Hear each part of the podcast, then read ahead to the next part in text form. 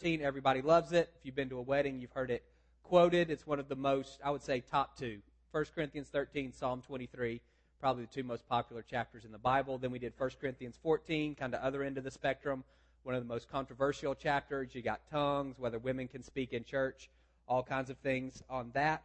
Uh, today and for the next couple of weeks, we're going to look at 1 Corinthians 15, which I would say is one of the most important chapters in the Bible. Paul defines the gospel or the good news at the beginning of 1 Corinthians 15, and then he goes on to explain how important the idea of the resurrection is for us. So Jesus said he came to preach the gospel or to preach the good news, and Paul here defines what it is. He says, This is what you've believed, and for us, belief determines behavior. I'm not talking about intellectual assent, but what you believe in your heart, that determines how you live. And Paul says, These are the things that you need to believe. And so we want to see what he's talking about, starting in verse 1.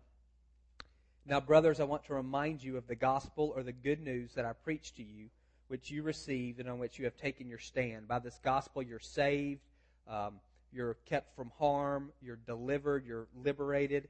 If you hold firmly to the word that I preached to you, otherwise you believed in vain. For what I received, I passed on to you as of first importance. Now, here are these four points of the gospel that Christ died for our sins according to the Scriptures, that he was buried, that he was raised on the third day according to the Scriptures, and that he appeared to Peter and then to the twelve. Those are the twelve disciples, even though Judas was dead. After that, he appeared to more than 500 of the brothers at the same time, most of whom are still living, though some have fallen asleep. We don't have any idea what that occasion was. Then he appeared to James, who is Jesus' brother then, then to all the apostles, and last of all, he appeared, appeared to me as to one abnormally born, uh, as to one who is born out of order, out of sequence. That word can actually mean miscarriage or abortion. Paul's saying, I don't really fit with everybody else here. For I'm the least of the apostles and don't even deserve to be called an apostle because I persecuted the church of God. Uh, when Paul became a Christian in the midst of, he was actually on his way to arrest other Christians. Acts 8:3 says, "But Paul began to destroy the church, going from house to house. He dragged off men and women and put them in prison." So that's why he's saying he's the least. He persecuted the church by the grace of God. I am what I am, and his grace to me was not without effect. No, I worked harder than all of them, yet not I, but the grace of God that was with me. Whether then it was I or they, this is what we preach, and this is what you believe. So that's a, a summary statement that uh, three, four, five, six, those verses in there really summarize what does it mean to be a Christian? What is it that we say we believe? Again, not intellectual assent. What do we believe in our heart? Belief determines behavior. Proverbs says our heart's the wellspring of life. We live out of that. So whatever we're carrying in our hearts in terms of belief, that's going to impact the way that we live. And Paul says here, these are the four, you've got to get these four things. And central to that is the resurrection. The central concept for us as Christians, if you're someone who's following Jesus, is a belief in the bodily resurrection of Jesus. That's everything hinges upon that. As we get farther into 1 Corinthians 15, you'll see pretty quickly. Paul says that if, if Jesus wasn't raised, then we none of us have hope. We're to be pitied above all men. If the only reason we have hope is for our 75 years here, we might as well go find something else to do. If Jesus wasn't raised, then death has not been defeated, then we're still we're still slaves. We're still slaves to death and to sin. So resurrection is key. There's been this movement. It's I don't feel like it's incredibly prominent, but depending on what circles you run in, you may have heard this, you may have picked up on this. It was popular a few years back with the Da Vinci Code and all that. This idea that uh, the bodily resurrection of Jesus was a myth. It's a legend that was added on uh, by the Catholic Church in the mid 300s, 400s AD in order to consolidate power that might be something that you've heard. It's actually pretty silly. It's like saying a branch grew a trunk after the fact. You can't. Corinthians was written in 55 AD, and Paul says, This is what I've received, meaning this is older than me. This is what I've received, and now I'm giving it to you. All of the first witnesses, uh, Matthew, Mark, Luke, John, they were all written before 100 AD. Every one of them, the resurrection is central.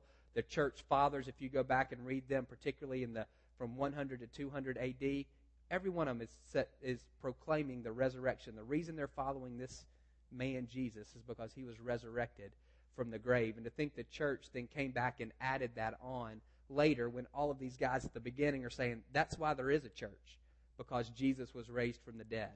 Doesn't really make sense. Again, I don't know that that's a necessarily a very prominent idea, but depending on the circles that you run in, you may hear that some, and I'm just don't move in that direction. Again, it can be difficult for us sometimes in the scientific age that we live in to hold on to this idea that Jesus was raised from the dead, and maybe that's something that we can think we can give a little bit on that. You can't. We can't give it all on that because if we don't have that, we don't have anything. We're still in our sins. We have nothing apart from the resurrection. So there's this idea, Paul says here. Here are these things, these four things. Christ died for our sins according to the Scriptures. He was buried. He was raised on the third day. And he appeared to Peter and then to the 12. Those four points, Paul says, that's what you've believed, and that's, what, that's what's given to me. That's what I'm giving to you. That's what we all need to be carrying around in our hearts. Again, in the age that we live in, it can be difficult to, to base your faith on this idea that a guy was raised from the dead 2,000 years ago. We know that doesn't really happen anymore. I don't think any of us know anyone who's been raised from the dead. Michael, Ghana, do you know somebody? No. So even he's been in Africa for 10 years. He doesn't know anybody's been raised from the dead either. So we don't, it's not something that we've that we experience on a regular basis. And again, for us, it can be easy maybe just say, let's, let's see if we can talk about some other things about who Jesus is that are more palatable to where we live. And there are all these alternate theories for the resurrection. Now, the, the disciples believed it 100%. You can't read Matthew, Mark, Luke, John, Acts and not see that the resurrection is central to their beliefs. You see here, Paul, central to our beliefs. If you read the early church fathers, central to their beliefs. But for some of us, we can say, well, maybe it was central to their beliefs. Does it need to be central to our beliefs? Maybe they were just mistaken about this whole resurrection thing. They were sincere in their beliefs, but they were just sincerely wrong. And there are all kinds of theories out there for what truly happened on that first Easter day. Some people say, you know what, the ladies, they just went to the wrong tomb.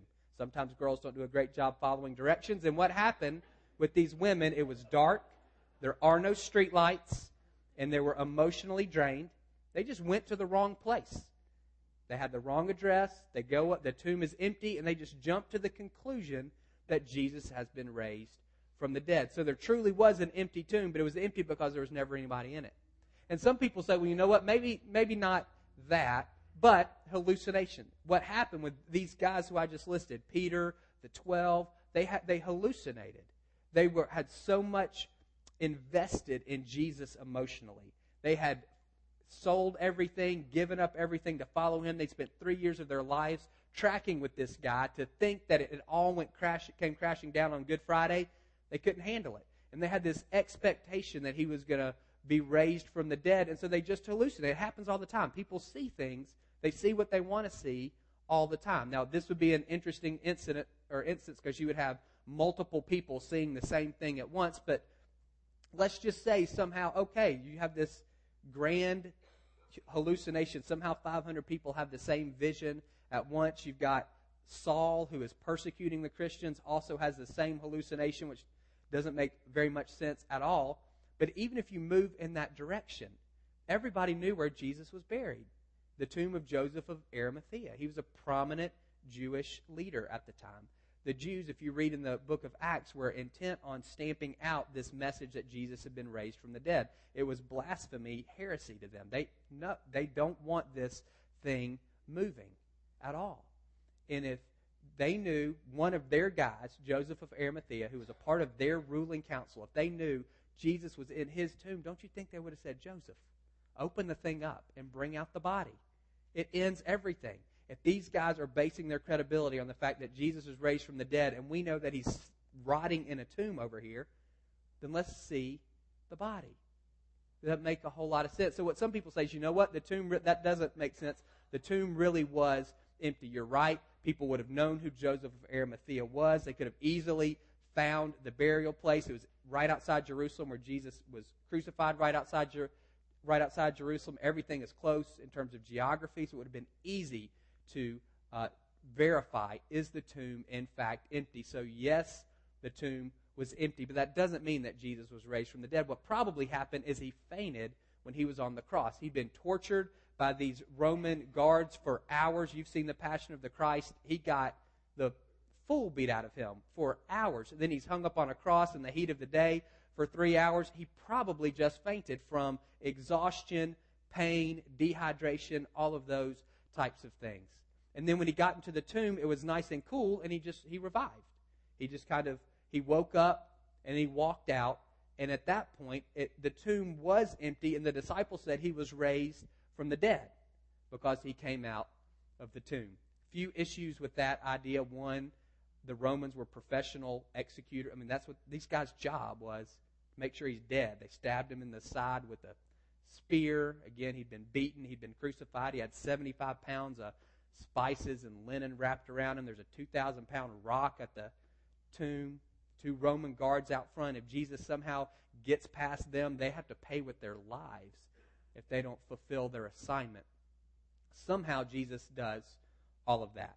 He just fainted. There's actually people said there was a uh, a spice, um, not a spice, an herb that could be mixed with vinegar and it could slow down your heart rate. And so maybe that's what they gave him when they put uh, when they uh, when uh, he was on the cross and they tried to give him something to drink. So he took that, and so maybe his heart rate really did slow down, and he was able to fool everybody. And he got into the tomb, and he was able to kind of hulk out of the uh, wrappings and the spices and move the 2,000 pound rock and kind of throw his voice to get the soldiers to look that way, and he goes the other way, and then he comes out and he shows up in the upper room with the disciples looking like he's been run over by a, truck, and he says, I conquered death. What? He looks like death won when you see him. And then we see appearances of him for 50 days, and we never read anything else about him. What, where did he go? If he conquered death, to me, what makes sense is he'd hang around for a little bit longer and let everybody know. He ascended into heaven after 50 days. There's, there's no indication here in, in any literature that's credible of any story about Jesus beyond a couple of months after his resurrection. Well, maybe he didn't actually. Oh, let me read you this. This is from the Journal of the American Medical Association, a Christian publication, for sure modern medical interpretation of the historical evidence indicates that Jesus was dead when taken down from the cross. So there's your learned medical opinion, which you already knew that. He's dead. He's dead. He didn't just faint. Well, maybe what happened was he really did die. He really was put in the tomb, and then somebody stole the body. So that takes care of everything. Uh, we've got a dead Jesus in the tomb, and then the tomb being empty. Who stole it? grave robbers. There's no medical market for a corpse. They don't make any money off of that. They steal the wrappings and the spices. That's what they left were the wrappings. They took the body. No grave robber does that. They're not selling them to a medical school. The Jews, why? No, no reason for them either. Again, they're trying to stamp out this message that Jesus was raised from the dead. So if in the very city where he was crucified, the disciples are saying he was raised from the dead and the Jews stole the body, they can crush this movement, produce the body. Christianity goes away before it even gets started. The disciples are laughed out of town. No credibility ever again. The disciples, best option out there. These disciples stole the body. They overpower the Roman guards, move the rock, steal Jesus away, and get rid of him somehow or other, and then show up and begin to preach that he's been raised from the dead. Possibly. If you read through the Gospels, doesn't really look like their character. They all turn tail and run when Jesus gets arrested. I'm not sure where they suddenly get their courage to go steal his body. Ten of the eleven who are left, don't John is exiled. Ten of the eleven are martyred, crucified, beheaded, speared, chopped up with an axe because of their proclamation that Jesus was raised from the dead. And you may say people die all the time for things that are not true. Very few people die for things that they know are not true. If they if their character is so weak that they're willing to lie and say Jesus rose from the dead when they know he didn't, do you honestly think in the face of torture and death they're going to hold firm? Those are the kind of guys that crack. That's let's make a that's you've seen Law and Order. Who rolls first? That's all the somebody's making a deal to get out of getting killed in that scenario. If their character is such that they are knowingly deceiving people, To then think that they're going to be noble and carry that all the way through to death, it's silly. That's what we know of human nature. Not there. It's not there. It, it, it doesn't really hold a lot of, it doesn't make a whole lot of sense. Don't even take, uh, not even counting the fact that the disciples didn't expect Jesus to be raised from the dead. That was not a Jewish hope that one person in the middle of history would be raised from the dead. That's why they're so devastated when he gets arrested and when he's crucified. Not because they think he's going to be resurrected, because they think, well, that means he's not the Messiah. The whole thing's done. We got to go find something else to do. You see Peter fishing again because he's gone back to his old way of life. He figures the game's up. No motivation for them to steal the body. You can't prove the resurrection scientifically. You can't prove the Braves won the World Series in 1995 scientifically. You can't prove Georgia won a national championship in 1980 scientifically. You can't prove the colonies won the Revolutionary War. You can't prove any historical events scientifically. You can't, you can't observe those things repeatedly because, by definition, they're historical events. They happen once. We don't have a videotape of the resurrection. If we did, it wouldn't matter. There's a parable, I think it's in Luke 15, 17, maybe Luke 17, the rich man and Lazarus. And there's a rich man, and he's got everything. And there's a man named Lazarus who begs at his gate.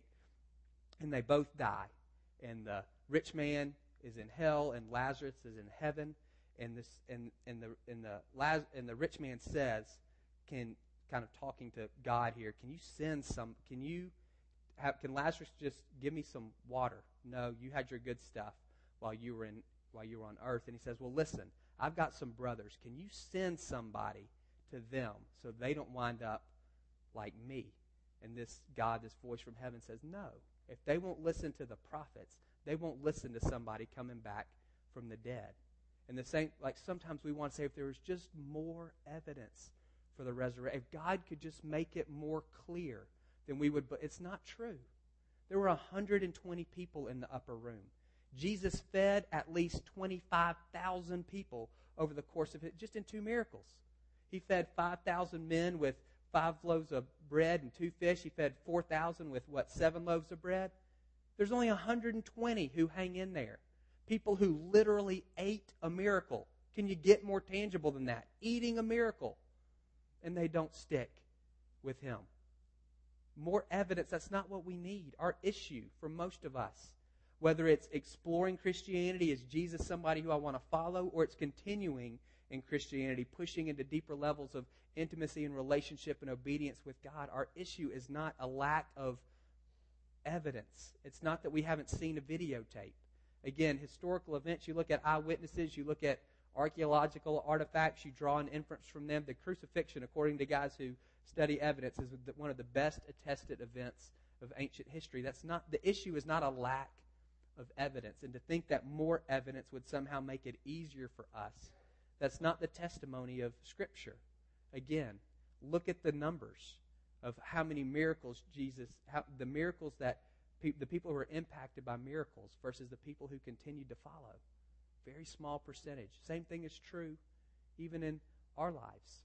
When we hear testimonies and we think that's great, and then we go off and do our own thing, or when God has even stirred some of you in deep ways, you've had incredible experiences with God in days and weeks and months and years past, and those things are back in the rearview mirror, and they don't necessarily affect what we're doing moving forward. The issue for many of us, I would say for all of us, but I'll just say for many in case you're an exception. It's not a lack. It's not I don't believe this is true. It's why do I need why does it matter if this is true? Why does the resurrection matter? For most of us, we don't get the fact that we actually need a Savior. If you look in the Gospels, people who are drawn to Jesus, it's a woman who's been bleeding for 12 years, who's spent everything she's got on doctors, and it just makes her worse. She's desperate. She's got nothing to lose. It's a man whose daughter is on her deathbed. It's people who are blind, wretched way to live during Jesus' existence. All they could do was beg, zero hope of their life situation ever changing. Those are the kinds of people who seek him out. Those are the kind of people who are drawn to him. People who are desperate, people who recognize their neediness. Who are the people who kind of keep him at arm's length? The religious people who have it all together. They're the most moral. They don't need a savior. They've never messed up. They know the word. They teach other people. The rich. Jesus said it's hard for the rich to enter the kingdom of, of heaven. If you can buy everything you need, it's very difficult to come into contact with your own sense of desperation. The society that we live into, we have the most opportunities, we've got the most medical technology, we've got the most fill in the blank, all of it. It's difficult for some of us to really grasp the, our situation apart from Jesus. Why do we need a Savior when we've got a great healthcare system? Why do we need a Savior when I've got a good retirement plan? Why do I need a Savior when I can go see a counselor? Why do I need just fill in the blank? Because we have access to so much support, which is wonderful. It can cause us to push back a little bit this idea that we're needy without Him, this idea that we may be even in a desperate situation without Him. If that's you, if you're someone who's seeking relationship with Jesus, maybe you love somebody who is, you can't, that's not something, you can't convince somebody of that.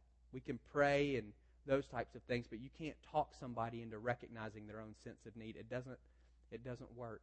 But for me, that's the switch that has to be flipped before somebody is willing to say yes. It's one of the things that does make it more difficult for adults to come to faith than for kids. It's a lot easier for a kid who's living every day in dependence upon their parents to say, Yeah, I get I might need to depend on somebody else. It's much more difficult for us as adults who have been raised to be independent to then say, You know what? I need help in this area. I, I need someone, and this is not something I can fix or figure out on my own. Here's some pictures from Scripture about our situation. We're drowning. Psalm 18 The cords of death entangled me, the torrents of destruction overwhelmed me. The cords of the grave coiled around me, the snares of death confronted me in my distress. I called to the Lord. I cried to my God for help. From his temple he heard my voice. My cry came before him into his ears.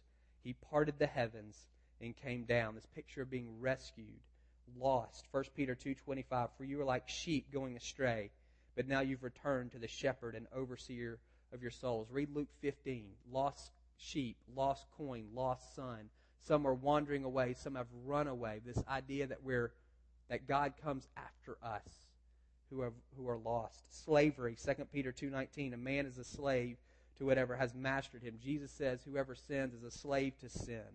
Galatians 4 7 says you're no longer a slave but a son.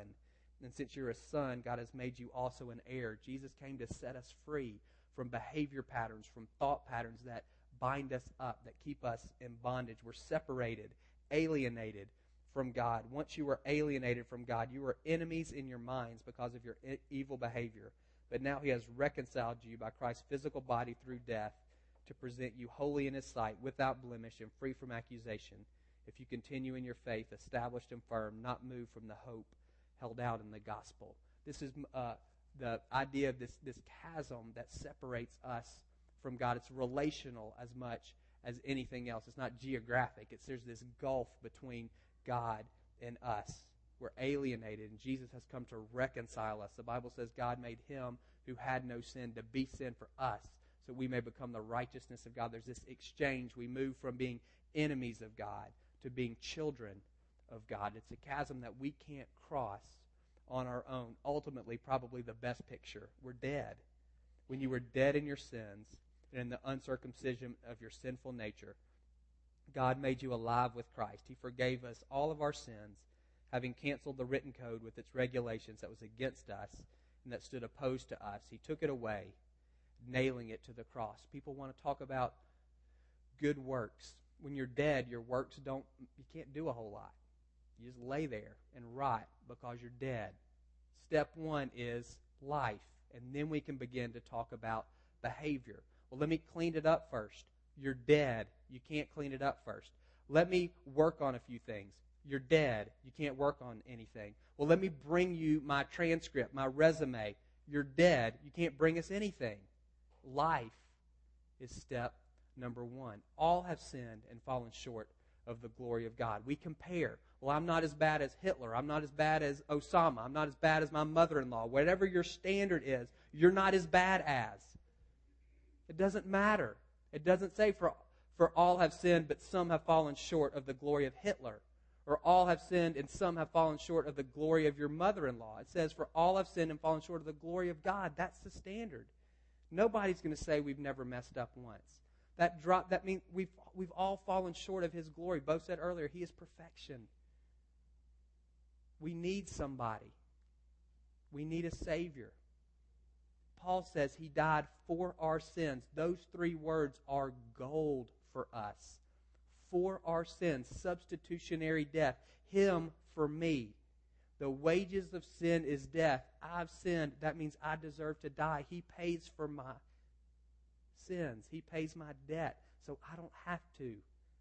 It's a wonderful exchange. But first, we have to recognize our need for a Savior. Paul got it. He said he's the least, and we say the least, like he's top two. Paul, Peter, one of the two. He's not the least by any means. He wrote half the New Testament. How in the world can he say he? I don't think it's false humility. I think he truly believed it. Because when he was confronted with Jesus, he was actively trying to kill. It says in Acts 9 1, I think it is, Paul was still breathing, was breathing out murderous threats against the church. When he's on the road to Damascus, he's gone to the high priest and said, Hey, I think there are Christians there. Give me letters because I want to throw the men and the women in jail. He's on his way to imprison people. The first martyr, Stephen, he's stoned to death. And it says Paul is giving his approval. We don't know if he threw a rock, but he absolutely blessed everybody who did. I know y'all. None of you are killing Christians right now. I know that for a fact. You're not as bad as Paul was. And God reached out and grabbed him. For some of you, you may recognize your need for a Savior, but you think, you know what? I'm beyond the pale. I've, I'm, it's, I've said no too many times. I've run too far in the other direction. Again, you're not killing Christians. And even if you were, the example here is you're still savable. You have to recognize your need for a Savior. And then you just ask for help. Paul says it's God's grace working within me. But his grace is, and his grace was not without effect. No, I worked harder than all of them. You have this interplay between God's grace and our choices. We're saved 100% by the grace of God. But God, we're not saved against our will, ever. God doesn't override. We wish He would sometimes. There are people who you love and you wish God would reach in there and just change the switch. He doesn't do that. It's an invitation. Behold, I stand at the door and knock. Open the door. That's all you have to do. He's come to your house, he's knocking on the door, and he'll come in if you answer.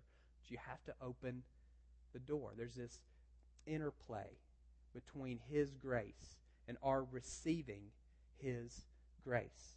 You have to say, help. He'll come. But you have to ask. First, you got to recognize your need for a Savior. Realize I'm drowning. I'm lost. I'm in chains. I'm separated. I'm dead. Ask Him to save you, and He will. Let's pray. God, we thank you that you're a God who saves. You don't sit on high, waiting for us to figure it out. You came. You came. And you made a way for us. We had nothing to offer you except a mess. And you say, I'll take your mess. I'll take it. And I'll give you my perfection. I'll take your brokenness and I'll give you my wholeness. I'll take your sinfulness and I'll give you my righteousness. I'll take your selfishness and I'll give you my love. I'll take the death that you deserve and I'll give you the life that you don't. It's the best trade in the history of trades. If there's a man or woman in this room who's never made it, God, my prayer, our prayer, is that today would be the day. Not out of any sense of guilt or manipulation, but them hearing you knocking on their heart, recognizing, you know what? I'm stuck, and I need some help to get unstuck. I'm a sinner, and I need a Savior.